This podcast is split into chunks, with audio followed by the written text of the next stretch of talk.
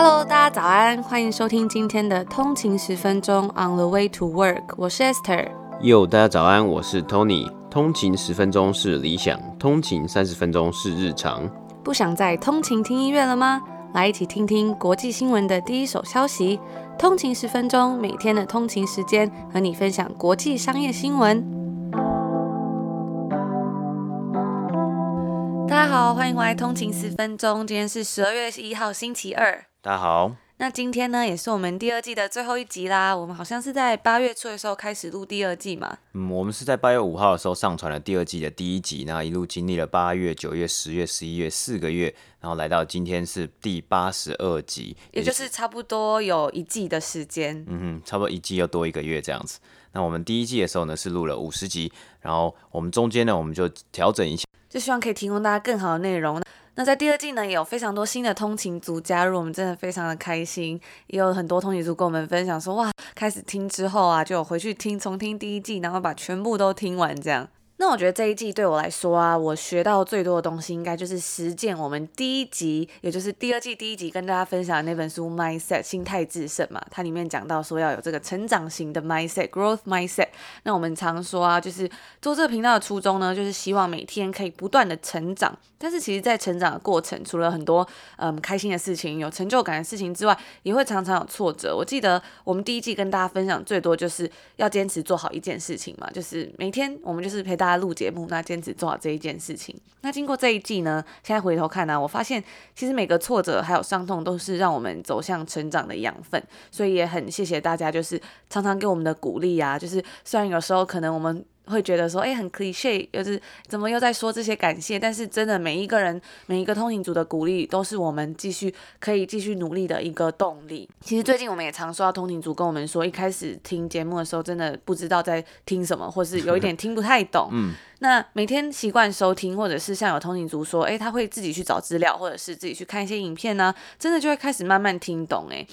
那不知道呢？那不知道通勤族在经过这一季之后，你有没有什么样的心得？也欢迎跟我们分享。那 Tony，你觉得你在这一季里面，你学到最多的东西是什么？嗯，我觉得我这一季里面，我最喜欢的部分可能是财报的分享。那这一季其实呃，跟着大家一起分享了很多财报，然后也看了很多，听了很多 earnings call 啊，这个电话会议。那我觉得真的是。慢慢的做，然后做累积，应该是说累积经验，然后累积这些呃，自自己去听，自己去看这些内容，就会有一些可以去连接起来的。像我们到最后的时候啊，大家也会说，诶，呃，有人跟我们分享过，诶我们看到很多新闻都会有追踪报道，都会有持续报道。那每一件新闻呢，每一件事情，它其实不但不不算是单一的个体，不但是单一的事件，而是它有很多的来龙去脉。那我们。在这里陪伴大家六呃六个月的时间，然后大家也可以知道说，哎，我们先前其实有报道过，我们很很长，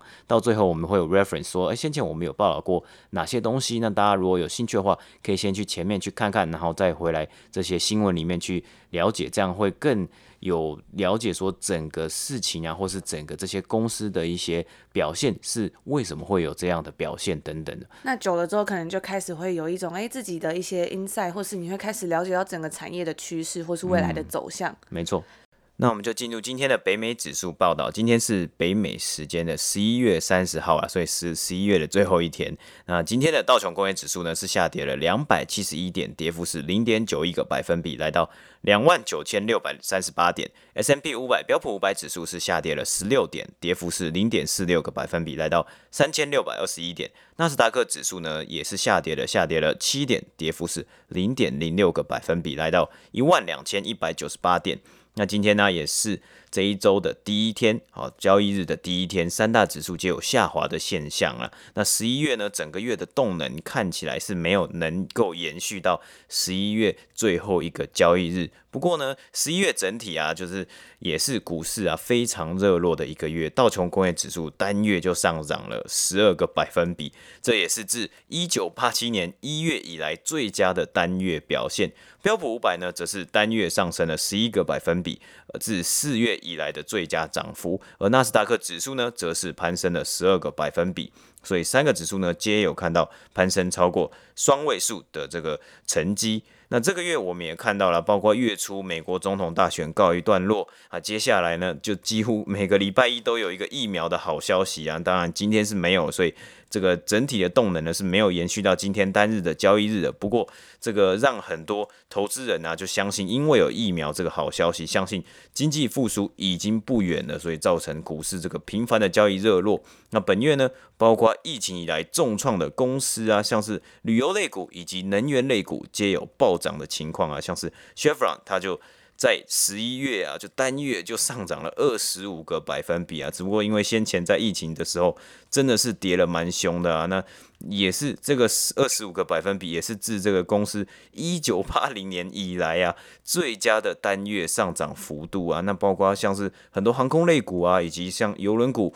还有我们看到像电影院等等的这个公司，他们的股价都有上涨的情况哦。那其他个股方面呢，包括今天制药公司 Moderna，它的股价上涨了二十五块，涨幅是二十个百分比。那今天是因为消息有指出，他们已经向美国以及欧洲的监管单位申请使用该公司的这个，要通过该公司使用该公司的 COVID 这个疫苗了。而明天十二月一号，北美时间十二月一号，Salesforce 会来公布他们最新一季的财报了。那大消息就是，或许有可能会在明天的电话会议啊，或是明天公布财报的同时，来公布是否决定收购 Slack。那目前的 Slack 的股价仍然在四十块以上啊，所以也是一个算是非常高的高位了。就是以他们的整体的股价来说。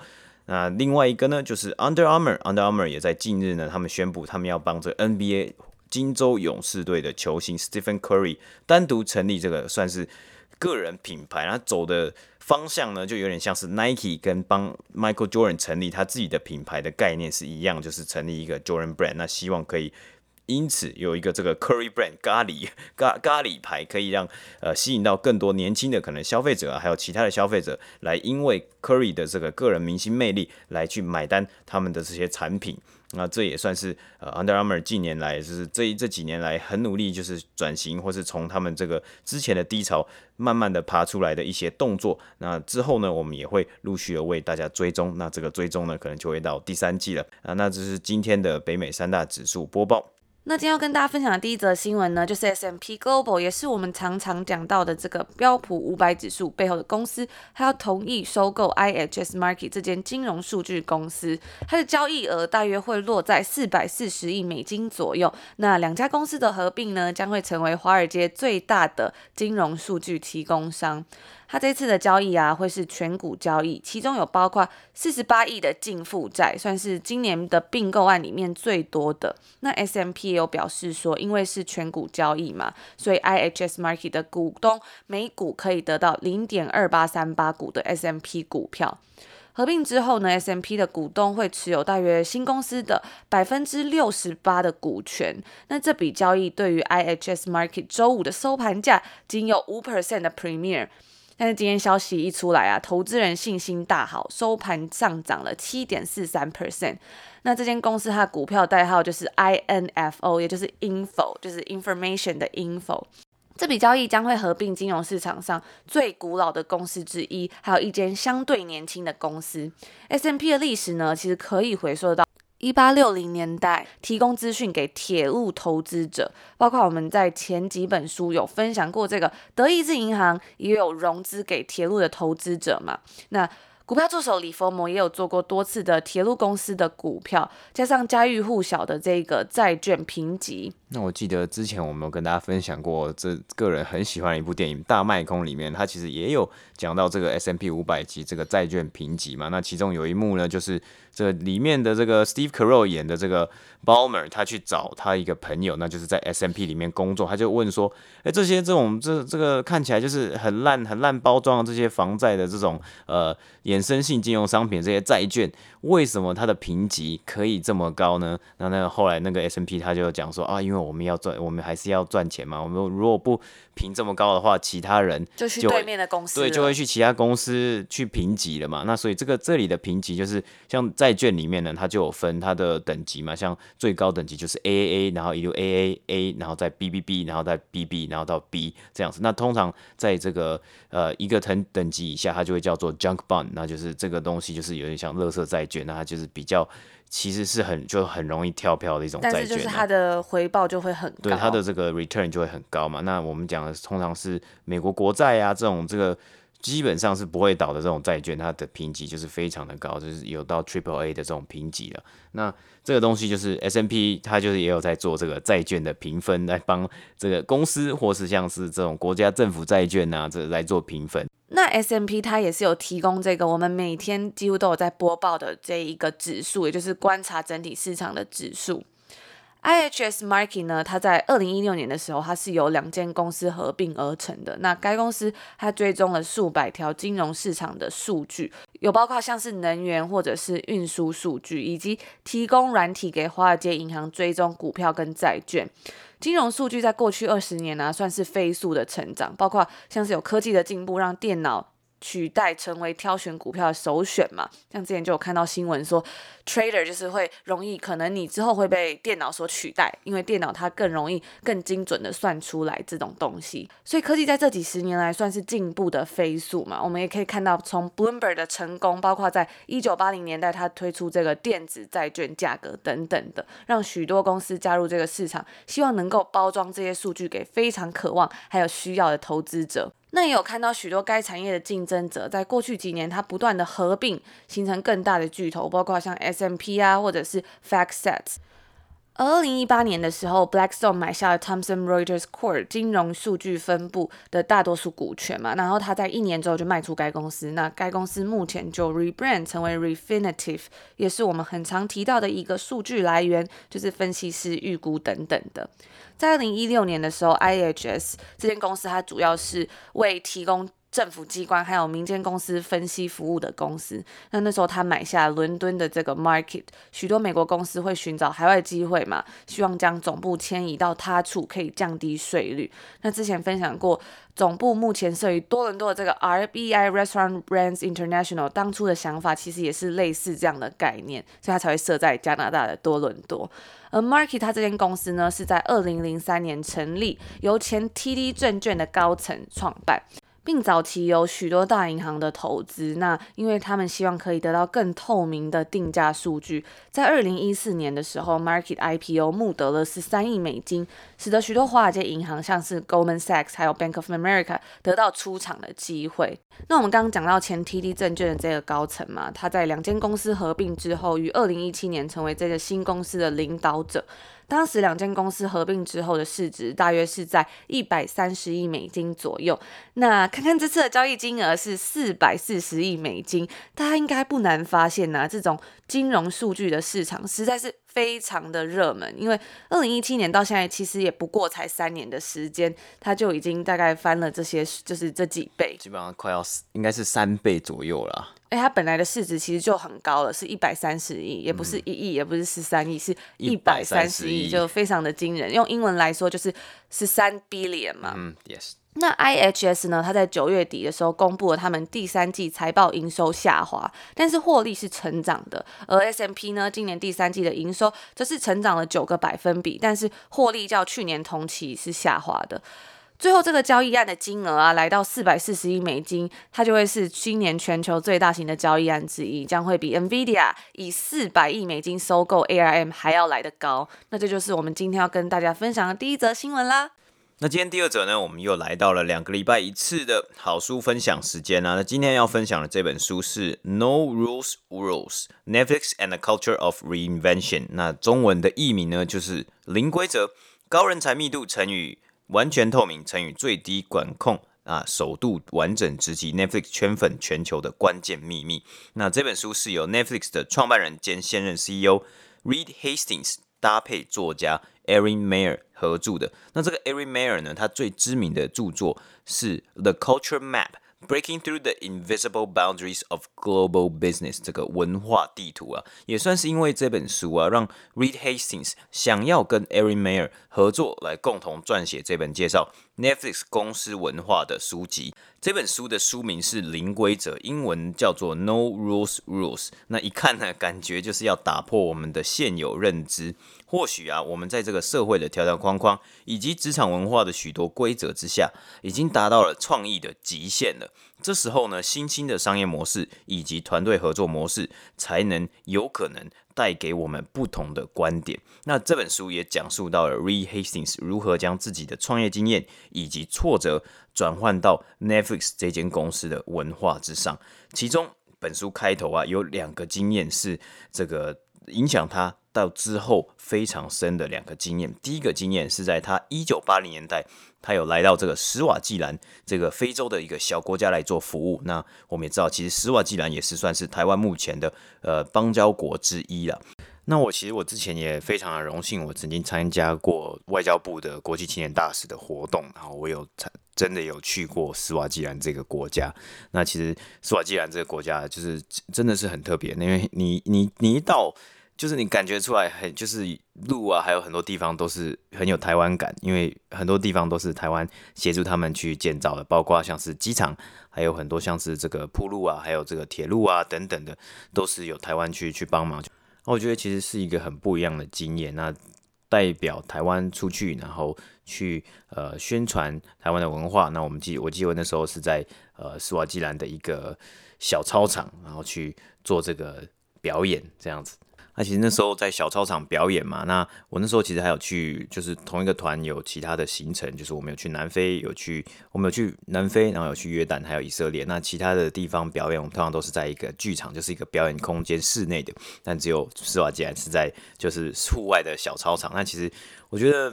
这是一个真的是一个很难忘的经验，因为我们就是在表演的时候啊，很多换装啊，其实在就是在隔壁的拖车换装，然后就马上上来这个小舞台去表演。但是其实还是可以感受得到当地这个我们去表演给学生看的他们的热情，还有他们的一些呃对于呃这个不同文化的了解，然后他们就很很有兴趣的去去观看这样子。那台湾的外交人员是非常努力、非常辛苦。那在这里也是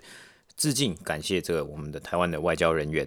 还有每一个努力实践国民外交，让世界看到台湾的人。那 Esther 之前其实也有去过外交部国际青年大使，那他有去过一个国家叫做圣多美普林西比，这个国家大家应该有听过，因为就是之前呢，其实很不幸的是有传出就是断交嘛。那 Esther 去的时候，其实是还是有邦交的这个情况之下去的。那之后呢，如果有机会的话，我们再请 Esther 跟大家分享一下。那我认为呢，保持开放的态度啊，进行不同的文化交流，更能够让人看到自己的盲点。那 Re Hastings 他就有讲到，他在斯瓦季兰啊，当地教当地这个少年数学，其中他就教到一题是，在一个固定大小的房间里面呢、可以摆放几个相同尺寸的瓷砖。结果呢，没有人回答得出来。那他就是觉得很奇怪，因为他认为这些少年的数学程度都是很不错，一定可以答得出来。那一探究竟之后呢，原来不是因为他们不会数学，而是他们不知道瓷砖是什么东西。那我觉得他想要表达的，单纯就是透过不同的文化交流啊，可以更能够达到换位思考，也更能够去倾听他人的想法，从他人角度出发。所以这个呢，也是让 Re Hastings 之后，在他的这个将他的一些信念，将他的一些认知。放在 Netflix 公司文化上面的一个很很重要的经验来源之一了。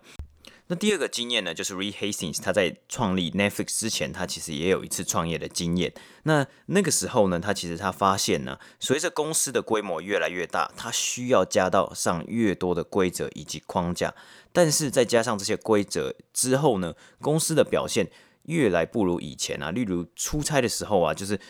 到底要花多少钱在吃饭以及交通上面呢？还有像是出差的时候，是不是有一个规定，就变成说，哦，你如果买了地铁卡，你就不能搭计程车了？这些很琐碎的规定，让他越来越头痛。那这些经验呢，都让 Netflix 成为了一个不一样的职场环境。那讲一下，Reed Hastings 在一九九七年成立的这间 Netflix，当时是因为 Reed Hastings 他发现。租录影带呢忘记还回去，要交好多好多罚金啊！啊，加上当时呢 DVD 问世，使得邮寄成本越来越低，因此他就开始了这个邮寄 DVD 的服务，这也是一开始 Netflix 的商业模式。那当时啊，还一度有机会被百事达并购。Re Hastings 呢，在这本书里面特别写到，他还记得当时去百事达做简报的时候，没想到当年的影视巨头已经跟 Netflix 黄金交叉了。那小补充一下，目前 Netflix 它算是一个线上串串流平台、影音串流平台的服务嘛。那但是呢，它也有一个独立的网站叫做 DVD.com，在美国还是可以使用邮寄 DVD 的这个服务以及这个订阅模式。目前为止啊，还是有差不多两百万个订阅户哦。那使用者呢有表示啊，使用该服务可以免去这种演算法的推荐，你想看什么就看什么。那大部分呢，其实很多人这用这个服务，他们是去找一些比较。有特色的老片，那因为比较有特色的一些老片啊，或是比较专门类别的老片，很难在 Netflix 的这个演算法之中被推出来。因为我记得我我现在在看 Netflix 啊，那 Netflix 很多时候它其实就是推一些最新的影片。那今年今年待在家里嘛，那十二月最多影片就什么？就是假期的那种贺岁片，有很多有很多讲述关于圣诞节还有圣诞老公公的影片嘛，那。那像是我最近就有看了一个叫做《Dash and Lily》，我就觉得还蛮可爱的。我一开始看的时候会觉得说，哦，又是圣诞节，因为我之前有看了一部也是 Netflix 做的，然后就我自己是觉得真的蛮不好看的啦，好像叫《Holiday》，就是那个后面的 date 是约会的 date，这样有点双关的感觉。可是那一整部片我自己是觉得就有一点，有点太。太古板了，就是那种每次的谈恋爱的那种感觉。但是但但是 Dash and Lily 它好像是由一本书改编的，然后里面的那个主要的架构，我觉得就还蛮好的。在这边就先不要爆大家的雷，而且我觉得它整体还蛮温馨的，就是它里面有一些它自己的寓意吧，就是会让你最后看完你会觉得哇，圣诞节或者是岁末年终的时候，好像就是要这样有一种很温馨的感觉。好，那我们都回到这本书，这个《零规则》这本书。这本书的核心呢，就是在解释 Netflix 如何达到他们的公司文化核心 （Freedom and Responsibility，自由与责任），一步一步检视如何放宽手边的限制以及不必要的规则，让员工有足够的自由，并且能够对自己的每个决定负起责任。那里面呢，讲到例如出差，他们不会限制你花多少钱，但是花的钱要为 Netflix 达到最佳的贡献。好，举例来说就是。假设你明天早上出差有一个会要开，那你今天晚上可能会觉得搭商务舱会比较可以好好的休息，因为可以让你在会议中表现比较好，那你可以去做这件事情。但是呢，相反的，如果会议是在明天的下午或是晚上，那今天晚上搭飞机可能就没有必要坐到商务舱了。那另外呢，像是 Netflix 也没有规定任何人一年可以放多少的假，那有多少的年假你可以自由的排假。但是没有责任的人，可能就一整年都不来了，那这样子也不行嘛。所以因此呢，需要由领导者以身作则，并且诚实的面对所有人。因为最后大家发现呢、啊，其实没有限制之下，其实都会想要比较嘛，比较看看说，诶，相对来说，我到底该请多少假，那才是我最好的、最适合的范围里。那最直接的比较啊，其实就是跟主管比较嘛。假设主管请一个月，我可能就请一个月少一天这样子。那所以呢，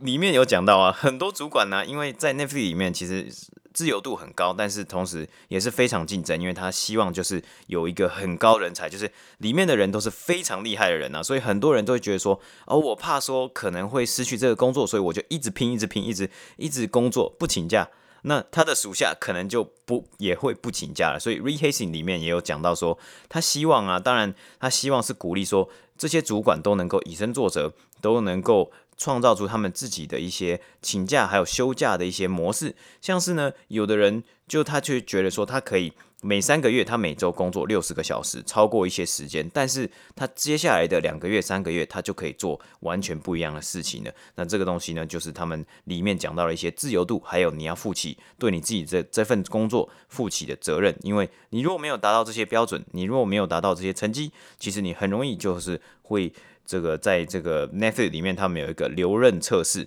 你在留任测试的时候，主管就会认为，哎，你不适合这个工作，可能就是要请你走人了。那这样想想听下来啊，感觉其实压力也是蛮大的诶。就是虽然它好像没有一个硬性规定，可是大家就是会互相比较，你可能会看一下你的旁边的同事啊、主管啊，他的绩效是怎么样，或者是什么的，就会感觉压力也会很大。嗯，对，其实没有错，因为 Netflix 到最后啊，其实 Reed Hastings 他认为啊，其实他他只想要找到最好的业界最优秀的人才，因为他认为最优秀的人才在每一件事情上面可以达到他最好的效益，那他也不吝啬去给予他他们这些非常高的薪水啊，甚至是比业界还高出两。三倍的薪水，因此你拿了这个两三倍的薪水啊，你很有可能就你必须要拿出你应得的表现。那如果你没有拿出你应得的表现的话呢，就有可能要请你这个有可能会离开这间公司嘛，离开这个职位。所以在里面呢，也有提到许多的这个呃员工，他的压力是非常的大，就有一点像是我们上一本讲到黑色优势里面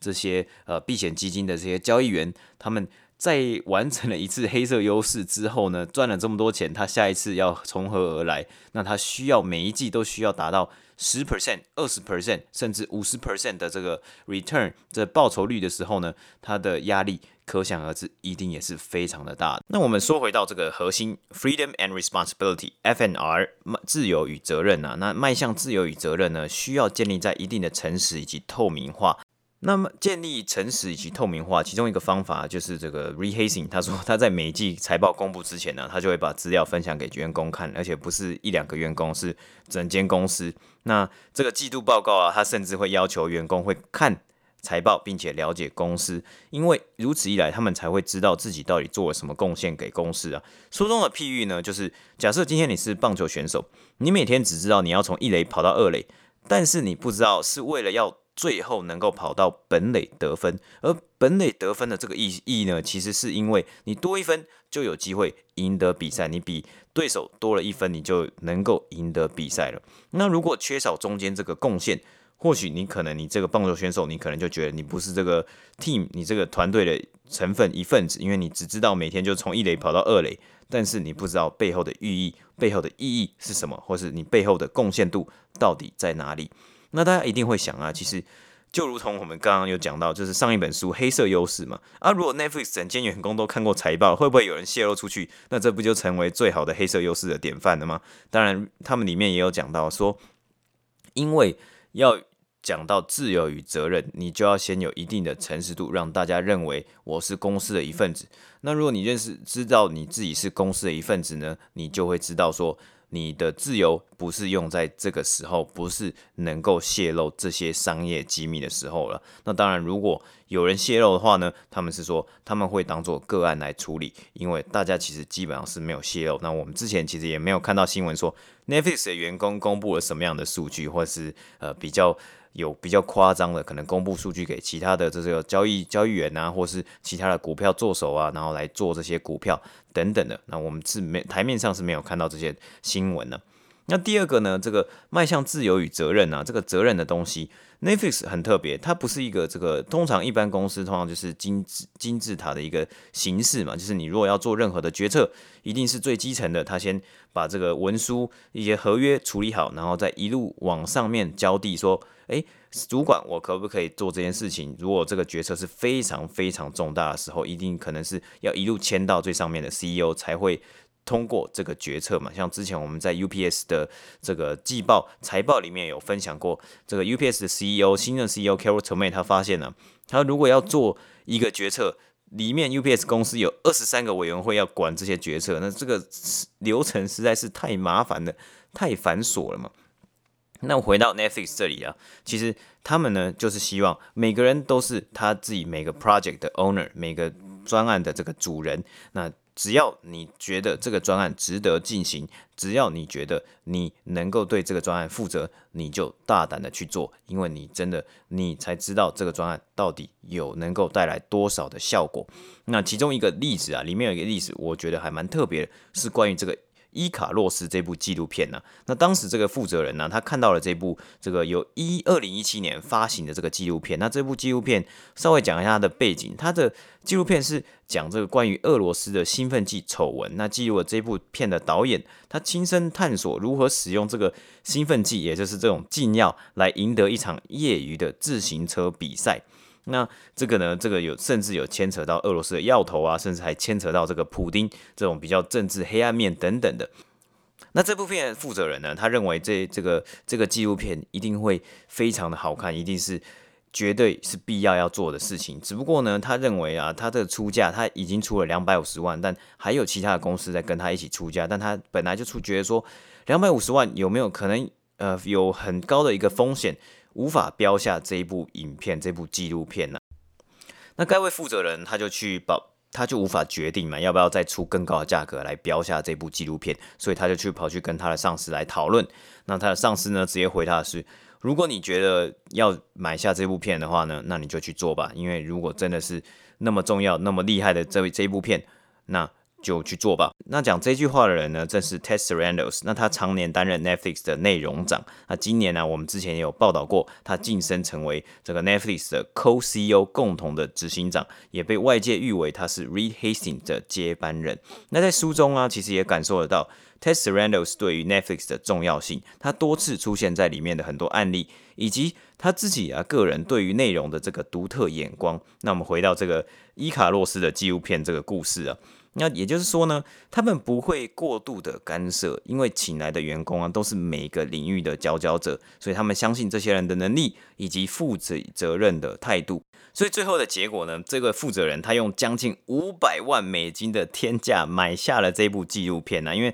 当时纪录片的价格大概就是两百万左右，就是市价，所以他那时候也是很担心说，我如果出了更高的价格，会不会打破市场的行情呢？那最后是用五百块万的天价。买下这部纪录片嘛，那开始播放的时候，其实算是有点乏人问津啊。不过因为当时有一些相关新闻，包括这个阿姆斯壮这个呃很厉害的自行车选手阿姆斯壮的相关新闻爆出来之后呢，最后他在隔年呢、啊，伊卡洛斯得到了奥斯卡的最佳纪录片。所以这个五百万呢，从现在往前看是完全值得的一件事情呢。那在这里也完全体现到了责任，在 Netflix 不需要经过层层的批准，你相信这件事情值得做。那你做足了准备，事前准备工作，你就去做吧。可能会失败，但就在跟我们可能就会失败，但就跟我们在第二季开头分享过的，我们一直在讲这个 growth mindset 一样，失败了也可以让你了解到什么东西不能做。那当然，公司不是请你来失败的，所以还是要拿出好的表现，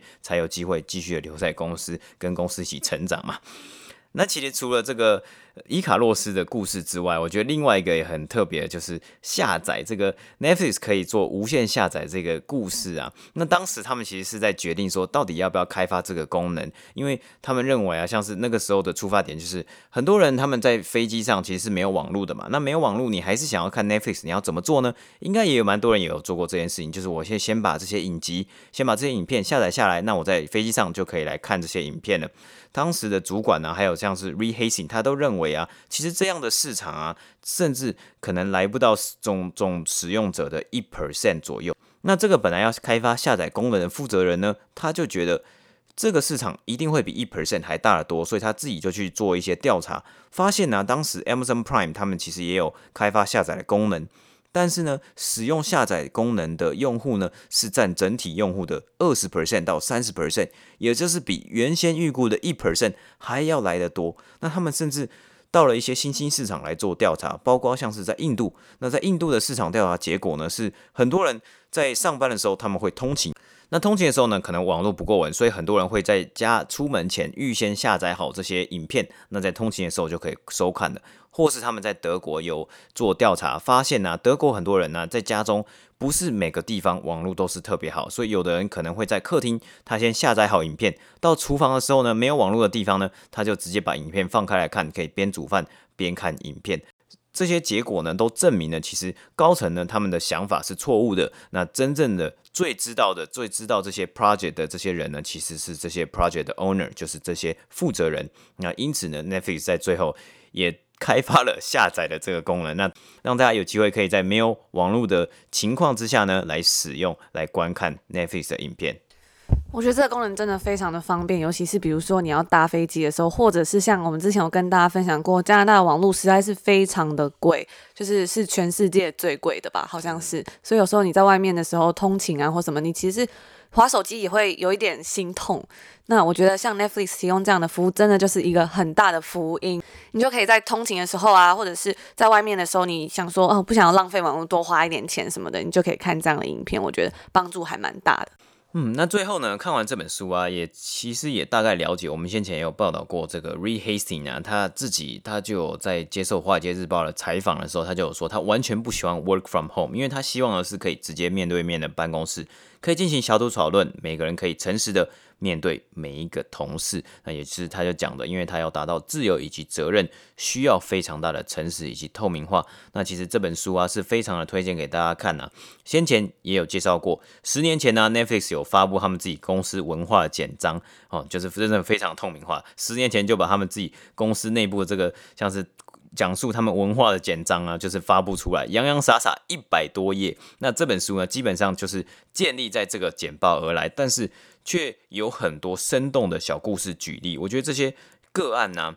是让我们可以更了解说，诶，他做了这些决策，或是他讲的这些。呃，value，他讲的这些信念呢，到底是要怎么样去执行的？那其实最后啊，也加上了另外一位共同作者 Erin Meyer，他其实他在每一章其实都也有写他关于他自己的一些分析，所以这些东西可以更辅佐来让我们吸收 Netflix 的这一间公司的文化到底是怎么样子来进行的。那其实我觉得像这种办公室文化真的很容易会被忽略掉啊，因为。我们这一季分享了很多财报，其实主要都是一些财报数据嘛。你要看到 top line 营收，bottom line 就是获利，或是 EBITDA 等等的。那但是真正形塑一间公司的，其实正是它里面的员工以及它里面的整个所有整间公司的人。正如同 Reed Hastings 最后的感谢言呢，他是感谢上百位 Netflix 的主管，因为正是这些人不断的辩论发想。才能够形塑这二十几年来这一种文化，而并不是他最最上面的 CEO 一个人说的算。那这本书啊，真的是非常适合有创业的人看，也适合正要创业的人看，更适合所有想要在职场上持续成长的人看。那最后也是非常的适合啊，所有人想要有一个新的观点，想要不同的观点，来看看这本书。那简单来说，就是我认为大家都应该来看看这本书啊。跟之前我们分享的比较偏故事的这些商业的书籍来说呢，这本书呢，其实真的是讲到了很多不同的小故事。那你也可以在这些不同的小故事里面呢，去了解到，诶，这些观点呢，这些事情，这些理念，其实也是做得到的，但是要用不同的方式，还有不同的方法去去想。那他其实他也有讲到啊，因为真的这用不同的方式去做这些事情的时候呢，可以激发更大的创意。但是有时候也是会有一定的限制的，像是很多公司，它其实，比如说像是石油公司，它的目标就是要减少它的员工的这个伤亡率，或是意外的发生的事故。那这个时候呢，他们就不能，当然不能零规则了，一定要有很多的规则来确保说他们的安全问题。可以被解决，那当然也还是有一些限制。不过真的是多看一些东西，多了解不同的观点，那多换位思考一下，不站在不同的立场思考，其实可以让我们的想法更加的进步。那这就是今天的好书分享。那我们当然好书分享也是感谢与博客来的合作，一样我们要来送出五本这个零规则这本书。那大家如果有兴趣的话呢，可以到我们的 IG on the 底线 way to work 来看看抽奖贴文哦。那这次的抽奖活动呢，就跟我们平常一样，也是在 IG 上面，我们也会把链接放在我们的 show note 下面。而有一个比较特别的是啊，大家要记得留言分享说你在第二季里面最喜欢的一集哦。那今天节目的最后呢，我们要来跟大家分享一首，就是几年前美国也是算很红的一首诗，应该很多人都有听过。那今天节目一开始我们就跟大家说嘛，就是我们第一集跟大家分享这个 mindset growth mindset 的这种呃想法。那在最后呢，我们就来呼应一下这首诗，他就说啊，纽约的时间比加州早了三个小时，但是加州的时间没有变慢。有人二十二岁就毕业了，但等了五年才找到一个好工作；有人二十五岁就当上 CEO，但却在五十岁去世。有人直到五十岁才当上 CEO，然后活到九十岁；有人依然单身，同时也有人结婚。奥巴马五十五岁就退休，川普七十岁才当总统啊！这个时候我就想到，这一次拜登更是七十九岁才当总统呢。那他最后就说：世上每个人本来都就有自己的时区，身边有些人看似走在你的前面，也有人看似走在你的后面，但其实每个人都在自己的时区有自己的步伐。不用嫉妒或是嘲笑别人，他们都在自己的时区里，你也是。生命就是等待正确的行动时机，所以放轻松。你没有落后，你也没有领先，在命运为你安排的时区里，一切都会准时。那我就是想要来呼应我们之前一直讲到这个成长的议题。我觉得有一个东西也很重要，就是要适时调整好自己的步伐。那我们在第二季结束，也是第三季开始之前呢，我们也会努力整理好最好的内容，以及我们会调整我们在第二季里面所想要进步的地方，然后给大家更好的内容。那我们就下礼拜见啦，也祝福大家有个愉快的周末。下一季见，拜拜。